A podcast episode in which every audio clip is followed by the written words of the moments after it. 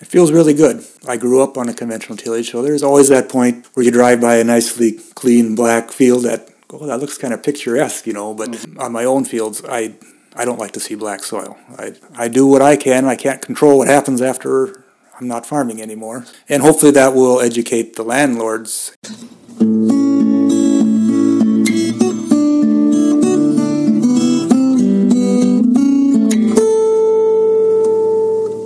Welcome to the 295th installment of Ear to the Ground, the Land Stewardship Project's podcast on family farming, regenerative agriculture, regional food systems, and local democracy. I'm Brian DeVore, editor of the Land Stewardship Letter. Dick Gulbranson is proud of the steps he's taken to steward the landscape on his little slice of paradise in west central Minnesota.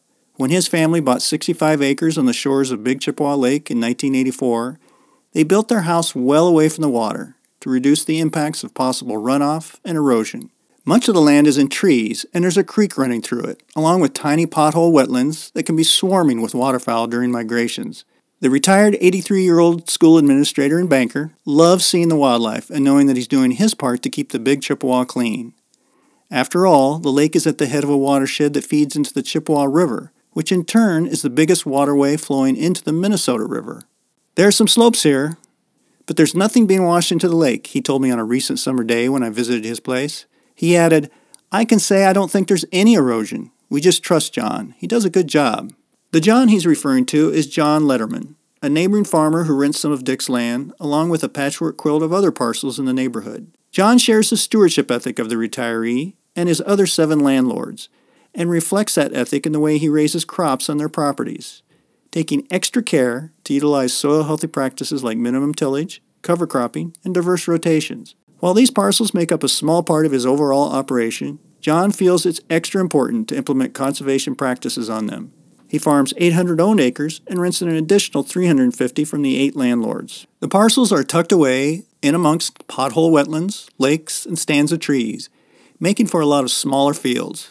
He's got a couple parcels that are acre and a half in size, and one 15 acre rental farm that's broken up into four or five different fields. At a time when many crop producers prefer to farm fields hundreds of acres in size, John has carved out a niche dealing with the odd corners that are tucked in among lakes, wetlands, and woodlands.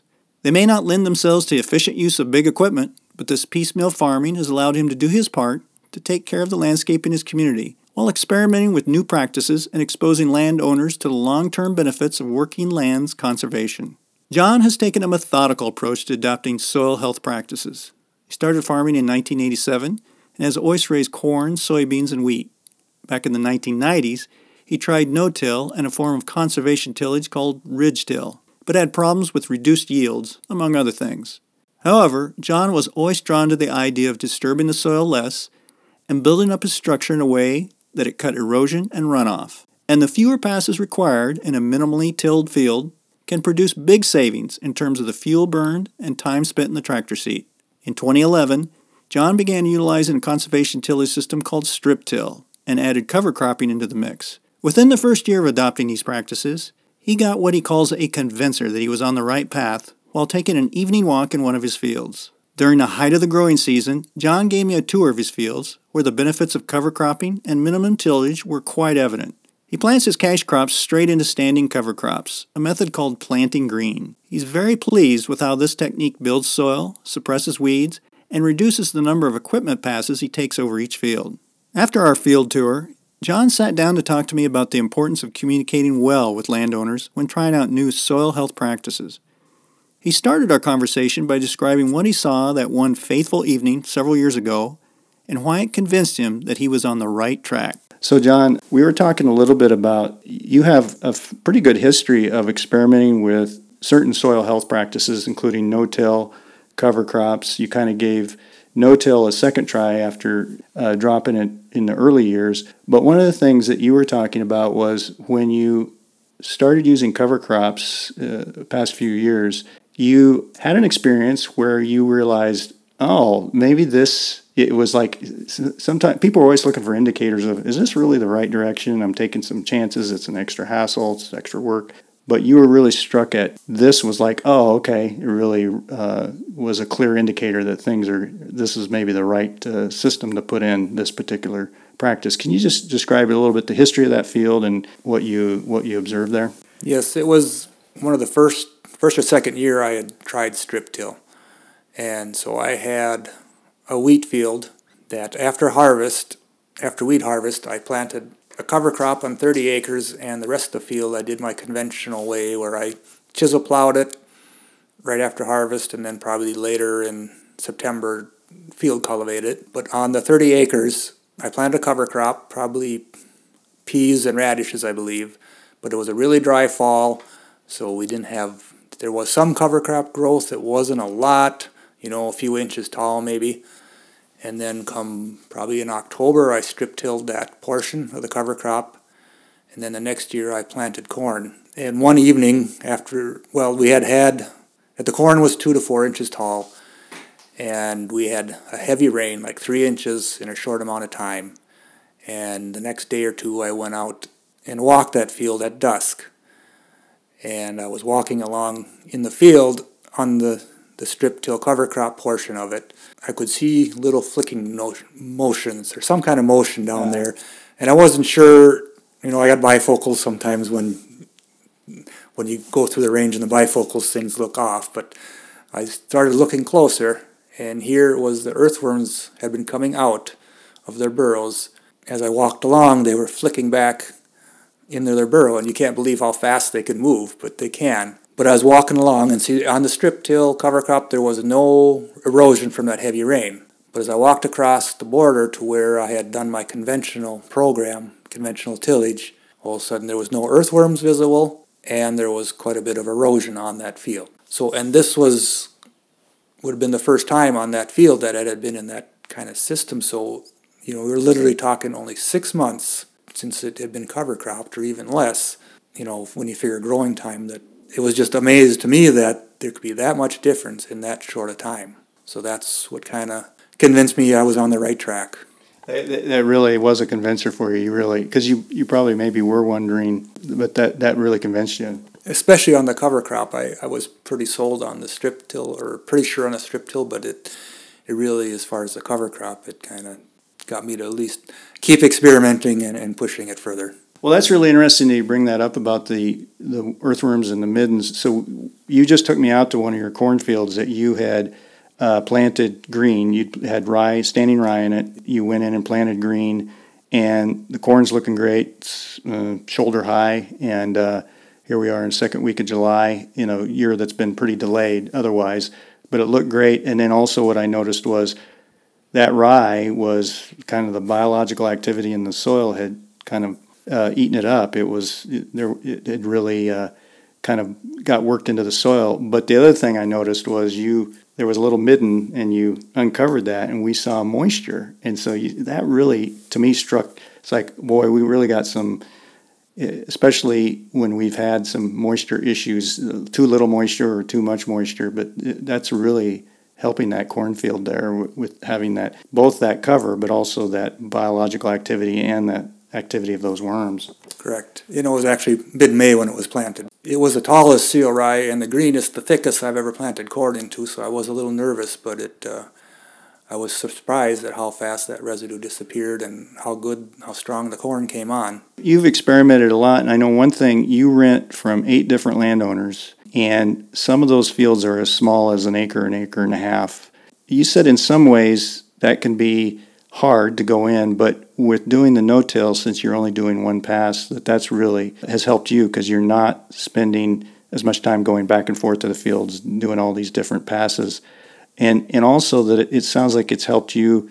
Maybe when you do want to experiment, you can experiment on a small field and see how it works. Yeah, I mean those small fields are inefficient. You're turning back around on yourself, and you can limit your times in that field. That helps a lot, and it does. I like I like to keep my experiments small, so if I make any big mistakes, that it's in a small scale. So um, I have done some experimenting on those fields that have worked, and then I moved them on to my bigger my bigger fields with your landlords, you are, and we just visited one of your landlords here, uh, just a, a couple miles from here, and he really went on about how much he appreciates what what you're doing, the cover cropping and the no-till, and you can tell he really cares about this little piece of paradise that he has, and he really really appreciates the fact that the part that he can't really manage, the farming part of it, that you're managing, stewarding that well and doing the soil health practices and that kind of thing. Um, it sounds like that's something that's really important to you. And I think you said something that was really key in that you want to keep those those pieces of land and you hope that people will rent them out to you because you're doing some of these soil health practices. But that even if you did not have that land, you feel like, well, at least I'm setting that soil health up for the future. So at least I'm doing my part of it. I do what I can. I can't control what happens after I'm not farming anymore. So, and hopefully that will educate the landlords. And uh, I usually get more questions from people that live in town or non-farming neighbors about my practices than I do farmers a lot of times. So hopefully I'm just educating uh, other people about these practices. Well, that makes a good point. You you had some advice for somebody who might be a farmer who's who's looking to rent land and maybe wants to use some of these practices. You had some good advice, I think, for how to maybe talk to landowners about how to you know get them to see the, the value of putting up with some of these practices. Well, first of all, I think you need to educate your landlord and or find out where they how they feel about it first. But you know, send them to LSP their newsletter or or any other article or just a YouTube video that can help them ex- help explain the benefits of some of these practices. And you know, then once you find out what they're willing to do, you can try just practice on their small piece. Mm-hmm. Or you know, if the landlord is a little hesitant, don't experiment on their ground. Find someplace else mm-hmm. to do it until you're more comfortable. Or and then at that point, if it works out, you can maybe take them to visit some of your experiments that are that are working and say, I'd like to try this on your land. Oh. Don't push it on them. Make them comfortable. And if they're on board and if they're if the landlord is actually pushing it, great, you know. But still, just keep your experiments small because not only you have to worry about what how it affects your operation if you have a disaster on their land, they may not view that in a positive way, even though they may have been on board before. If they live by the field, they may be driving by it more often than you do. That's a good point. I was, was struck by that. Dick is right. He's got his garden and his house right there, and your bean field is right there on well on both sides of the driveway. So yeah. he's seeing that every day. So have you used many like NRCS programs or anything to adopt some of these practices? Yes, I was on CSP for uh, would have been ten years. I think I went through two cycles, so now I'm done. And I've done a little bit of EQIP, but not a lot as far as cover crops.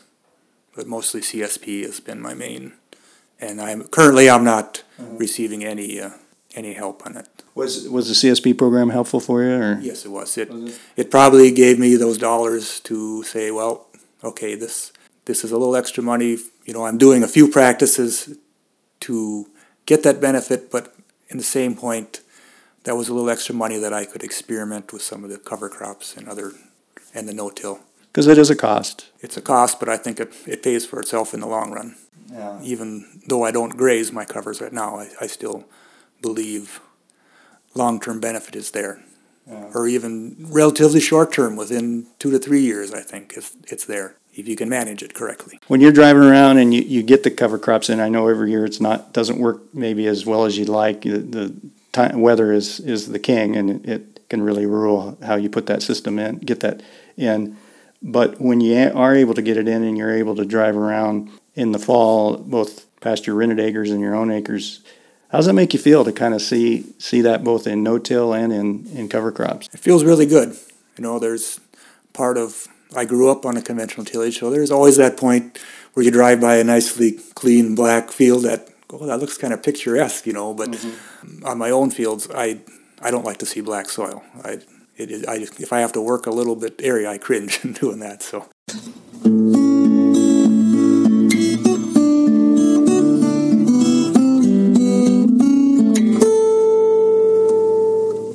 For more on ways to create lease agreements that support good land stewardship, see the link to LSP's Conservation Leases Toolkit on the podcast page for Ear to the Ground episode number 295 at landstewardshipproject.org. There, you'll also find a link to a land stewardship letter article on how John Letterman is basing his rental agreements on conservation and healthy soil.